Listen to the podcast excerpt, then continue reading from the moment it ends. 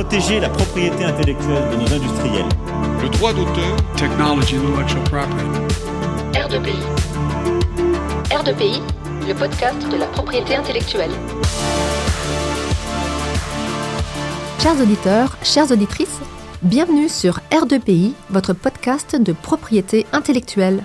Ici, on parle de pays, on en parle entre amis, mais surtout, on vous en parle. Aujourd'hui, retrouvez un membre de notre équipe Bonne écoute. Hello, dear listeners. We are back for this new episode of our AIPPI special series. I'm your host, Julie, and I'm joined today by Martin Michaus and Takeshi Komatani uh, for this episode on the Traditional Knowledge, Genetic Resources, and Traditional Cultural Expressions Treaty that is in the works at WIPO. Hello, Martin and Takeshi. Hi, hello, and thank you for the invitation. Really happy to be here. Hello, this is Takeshi. Thank you very much for the invitation. So, for those who don't know you, could you briefly just introduce yourselves? Uh, what are your positions in AIPPI and how long you've been with the association? Well, I'm from Mexico. Uh, I'm counsel in a Mexican law firm, Basham, Ringe and Correa. Right now, I'm at IPPI, the chair of the committee about traditional knowledge, genetic resources, and traditional cultural expressions. But I have been participating in IPPI probably since 1990. And Takeshi? Hello. Uh, uh, I have been involved in uh, AIPPI since uh, 2012, so more than 10 years now. Uh, my function at the API are very broad, like uh, not only as a head of the genetic resources sub subcommittee of the IPPI, IPGRTK, but also doing some work on TRIPS committee and pharma. So for the purposes of this podcast, I think it's easier if we just say, instead of saying genetic resources, traditional cultural expressions, and traditional knowledge, we just say GRTKCE if that's okay with the both of you. Yes. Yeah, agreed. so with GRTKCE, we're not fully protected or even at all in some instances by uh, conventional intellectual property uh, in the past. And uh, for my findings, it wasn't until the 2001 uh, Doha Ministerial Declaration that was mandated by the TRIPS Council to work on the issue of the relationship between the TRIPS Agreement and the UN Convention of Biological biological diversity and at the protection of traditional knowledge and folklore. So, could you tell us about the events that took place between that declaration and AIPPI's uh, Congress in Gothenburg that led to the adoption of Resolution Q 166? Let me go a little behind.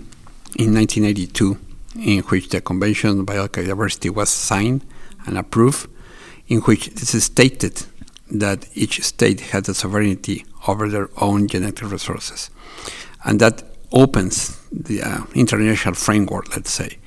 And then in 2010 uh, was approved the protocol, the Nagoya Protocol. Meanwhile, the Diversity Convention, the main is to prevent the misappropriation of natural resources and ethical use of such natural resources. Uh, the Nagoya Protocol pro objective is to implement such the access of the uh, genetic resource GR, yeah, and include three main principles: the prior informed consent, the benefit sharing, and the agreed terms. So this is the framework regarding GR. In a very briefly, regarding traditional cultural expressions of TCEs, the history is longer, since 1967 with the revision of the Berne Convention. Then UNESCO uh, provide a create a model law, the Tunis law, that was implemented by many jurisdictions, including Mexico, for instance, but their provisions were included in the, the copyright law. So they structured like a work, the, these issues, traditional cultural expressions. But now, giving a big, a big, uh, skip a, a, big jump. Now with WIPO, start with this intergovernmental committee since 2000, start taking the attract the attention of both issues linked with traditional knowledge, and now it's in the way to prepare this diplomatic conference. I don't know if Takeshi wants to add something. Um, yeah, Martin already explained thoroughly, so I may not be able to add something more. But uh, after the Nagoya Protocol, uh, many countries want to protect the genetic resources, but uh, there are many issues like uh, how, what the scope of the uh, genetic GR is, or uh, these days the GR is now related to the traditional knowledge. So, what is the relationship between the two? Or maybe these days, you, you know, there's a term like a TCE. This is a relatively new term, so the traditional cultural expression should be protected. So it's a new wave and a new, always a variation and uh, development of this kind of a, a sort of IP. So uh, I think I failed to mention what uh, Resolution Q166 was about. So it was titled Intellectual Property and Genetic Resources, Traditional Knowledge and Folklore. And what I found very interesting for that resolution is the AIPPI started by observing that WIPO's intergovernmental committee was actually struggling to um, come to final conclusions on the topics of GR, TK, and folklore at the time that now evolved to cultural ex expressions. Um, and in the in this probably in the framework of uh, the Gothenburg Convention, there was a questionnaire that was sent out to national groups. Um, that was about if their own uh, national laws had any provisions regarding genetic resources, traditional knowledge, and folklore. Um, so I will refer to that as the 2006 questionnaire. Has it been updated since um, that convention? Yeah, the, the, the, previous work of IPPI, maybe you know what is IPPI, I have to mm -hmm. explain. But in this committee, since this issue started, was created this special committee. That is the first, let's say, resolution and questionnaire, and it's a beginning to try to find out at that time the harmonization. Later on, yes, was updated in 2018. The two committees jointly joint efforts means the TRIPS committee as well as this this committee, the uh, GRTC and TC committee, and prepare a questionnaire trying to find out how is the update regarding GR, and also um, if there's if the country has special special law to protect it. And in 2021, just the, the this committee, the TCGR and uh, TK, prepared a new a new questionnaire with structure in three parts. The first one related to just specifically to TK and to see if there's any environmental law protects in different jurisdictions. The second was in connection with genetic resources, and again to see the update information, how it's protected in different countries. For instance, and this is a very good uh, proposal of the Takeshi that we included, for instance, the protection of traditional medicine and the digital sequence information that he will can explain, not myself. and the third part is in connection with traditional cultural expressions to see how it's protected, there's countries has specific law or not, and where we are. And was quite amazing, interesting in the three topics. The, the responses we received was out for 26 countries from different regions of the world. And it was very interesting, the different position, perspective. For instance, very, very briefly, one of the issues that is heavily involved in this is the concept of indigenous communities.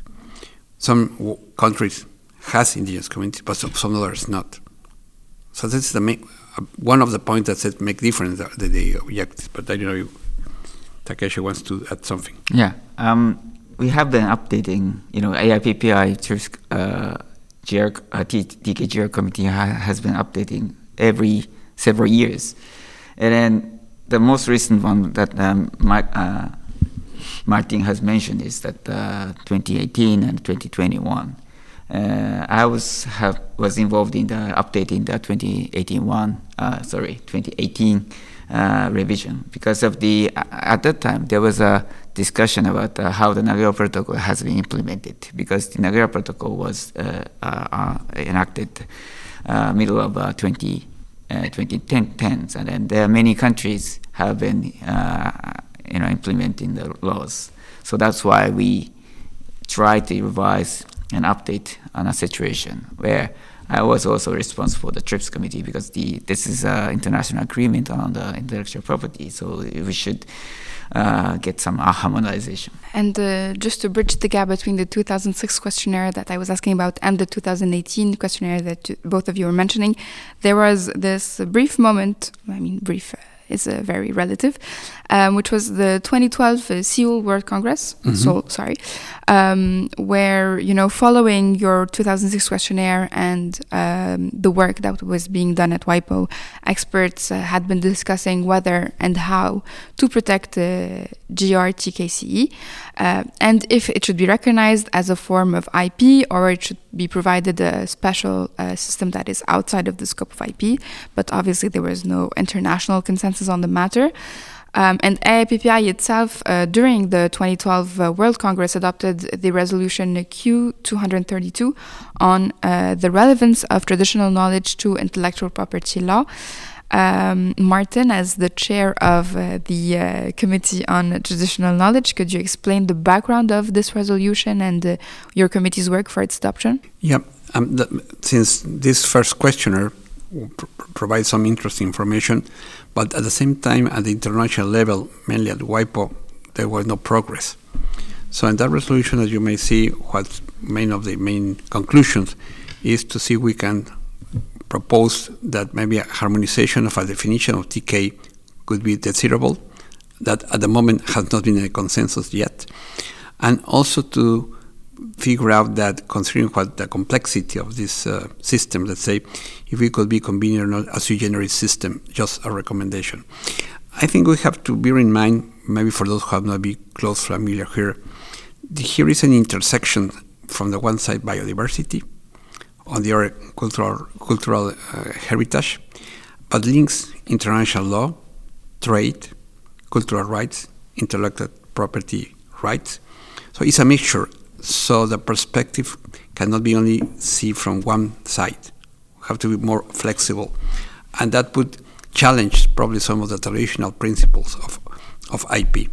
The purpose of a 2021 ish, uh, uh, update of the questionnaire is that uh, there's a movement because the uh, up until the 2018 the, m- the major problem is just uh, GR related issues, but uh, TK in general should be focused on. So, so our committee wanted to expand the questionnaire or the uh, investigation on the general matter. So we expanded to the TK in general, and then we also added a TCE, and there's a questionnaire overall enti- to cover our entire scope. That was our, our mission in, in two years ago. It's something that I should mention that at the 2012, 2012 resolution, and up to probably before 2020, 2021, the committee was just focused on TK and GR. And now we expanded and included TC's issue and give us a, let's take a better perspective. Yeah, it's a bit a broader one. Yeah. Um, and as both of you have mentioned, you know, not all national laws include provisions on the protections of GRTKCE. Do the countries each of you practice in, so Mexico for uh, Martin and uh, Japan for you, Takeshi, um, have provisions in their national laws regarding uh, these, the GRTKCE? It's a very interesting question. We, we already are members of the Convention on Biological Diversity and the Nagoya, but from the environmental law we have implemented some of the provision of Nagoya, very, but by general, but only from that perspective. From the side of the TCEs has been approved last in 2020 a law to protect the cultural heritage for the Mexican indigenous communities and Afro Mexicans. And that provides, first of all, that the, the, the, publication of the law means that all the provisions of the copyright law were derogated. Then the concept to have the TCs considered in the public domain were taken out. And now, under the new law, it requested you obtain a written authorization to use the, these TCs. And regarding the GR, it's expected that the new biodiversity law be implemented to, in a more, let's say, clear manner, include these mechanisms. For instance, in the intellectual industrial property law, there is no specific provision about the patent disclosure requirement yet. That is on the issue of the Nagoya, one of the main points of, that, of the draft treaty. Uh, Japan is uh, very reluctant to introduce this kind of a GRTK uh, protection because of uh, the, my, peop, there are many, there are many there are some people who are who think that it's against innovation. So, although Japan also implemented the Nagoya Protocol, so we have already introduced the implementing, you know, regulations and acts to implement the Nagoya Protocol, and like ABS and so, so on. So that to that extent, it's already uh, implemented. But uh, with respect to the traditional knowledge and the TCEs, uh, you know, Japan's supposed yeah, the, the government says that, that there is only one probably indigenous people, but uh, there's a, a one uh, uh, people who should be protected. There's an, a new law enacted uh, recently, but uh, that is actually silent on the IP protection. Interesting. Um, and so, if we still uh, stay on this international level, so WIPO has been working on issues related to IP and genetic resources, traditional knowledge, and folklore for the past 40 or so years. Um, but the, their intergovernmental committee on IP, GRTK, and folklore uh, started its work in 2001. Um, how did this intergovernmental committee's work coincide with AIPPI's? And uh, since AIPPI has an observer status at WIPO, were you given a seat at the table immediately, or was it later on that you were able to partake in these discussions? I would say first that AIPPI has a very close relation with WIPO, maybe a close collaboration for the last more than 100 years, uh, and in different in different areas, different fields. In this one specifically, we have been following the development of the, the topic, but maybe more recently means from 2021 up, updated. Now we are more active, being an observers. Just with this capacity, at the moment we have not raised any position paper, but we, because the issues is so complex that we cannot really take uh, one position. But what we have seen is that that in the assembly now is a convene to have this diplomatic conference, and this they call an international draft instrument that may be translated at the end in an international treaty.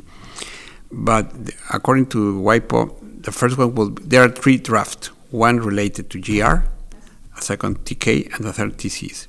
The diplomatic conference for 2024 will be focused on GR, and maybe the discussion of TK and TC might continue the mandate of uh, WIPO for the next two years continue, but again, next year, if possible, have this uh, treaty for GR only, taking out all the issues related with biodiversity, environmental, just focus on the IP issues. Um, and you know, in preparation for this uh, 2024 diplomatic conference, what could you tell us about uh, the general scope of GR that's being given? Um, are there any conditions of protections that are included in the treaty? Um, Although it's a draft and all this in brackets and discussions, I will highlight, and probably Takeshi might go more in detail. Among others, one is uh, beneficiaries. Who will have their rights, if any? Uh, and if, um, and again, it's an interesting issue because maybe some countries are more provided the genetic resources, and others use the, the genetic resources. Some have it but don't have the technology, others have the technology. So this is how to manage that one, and again, how to define the beneficiaries and to whom we the benefit sharing. That, that's one of the one discussions about it, and and uh, very the other one that is Takeshi is more expert about the patent disclosure requirement, among others. Yes. And disclosure requirement, before going into that, there's uh, some discussion in the WIPO, but uh, it's not really on the on the on the topic because the which is the scope of the genetic resources because uh, WIPO is watching what the international society will be. It's, for example, CBD, Convention on the uh, Biological Diversity. They are talking about not only the genetic material, which is a physical one, but also information, uh, digital sequence information.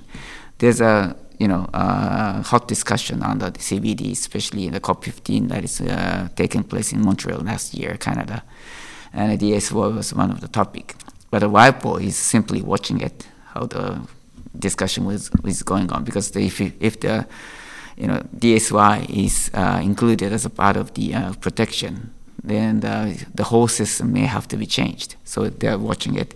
So the disclosure requirement is only extension of the uh, current, uh, you know, legal system. So, but even that, you know, requirement may be in question whether the some countries are still against uh, to to incorporate because including Japan, but yeah. And for example, the, the, in the national uh, law level, if the, requ- the requirement of, uh, of origin is uh, is missing, then the sanction is very heavy because the, the in, in such a country the patent will be invalidated. So it is too much. so there's still some discussion. And, and, if I may I add something, that in the three drafts are mentioned the Declaration of Indigenous Community Rights, that maybe is it from 2007, but before was not really part of the discussion. Now it is. And in the WIPO discussions, I think was good. They have invited indigenous experts mm. and listened to their point of view, have been taken, and be very careful, very issues, very sensitive issues, how to treat them. That I think is some good exercise, yes. and the assembly has really well assimilated there. Another issue is the transboundary protection cooperation between the states, and that is involved issues that maybe extend from one country to other, goes beyond the, the borders. Especially GR is uh, related to not not in not associated with uh, political boundaries. Mm-hmm. So obviously, yeah. So biological re- resources can be, you know, uh, distributed among the countries. So it's uh, really something to do with the benef- beneficiary issue. So it's uh, lots of discussions. Yeah, and obviously nothing travels faster than information. Am I right? so we were talking about these national provisions, and uh, how do you think that this? I mean, we'll stay on the GR treaty because that's the one we have uh, coming up. We don't have anything uh, fixed yet on TK and TCEs. How do you think it will articulate with national or regional, for example, like in Europe? The provisions that we have previously discussed um, when you were talking about your own practices? In my perspective, um, first of all, uh, the European Union has most of the countries implement Nagoya. That is a European directive, and I don't go specifically in in all the countries, but most of them has implemented this patent disclosure requirement are implemented. So it seems to be that for Europe, I know a big big issue. For instance, to some Latin American countries, uh, the Andean community legislation provides the already included that requirement. Others like Mexico doesn't have it yet, and probably some other countries, maybe like Chile, Argentina, have not. But for instance, Brazil, Costa Rica, biodiversity countries may be more more strict or severe about it. But I believe that since there is a convene to find it, at least there now is a consensus to, let's say, find a solution. Could be, might be a treaty, treaty that just include minimum standards, or will be more higher. The bottom line is how to concile, with the national legislation. You know, Japan is a, you know, very conservative co- country, but uh, they are ready to to get harmonized. But uh, there's some discussion at, that uh, how you know minimum standard will be set, and then uh, I think within Japanese government, uh, also Japan also did some uh, uh, opinion on the harmonization that they try to get some database so that the, the disclosure can be easily identified.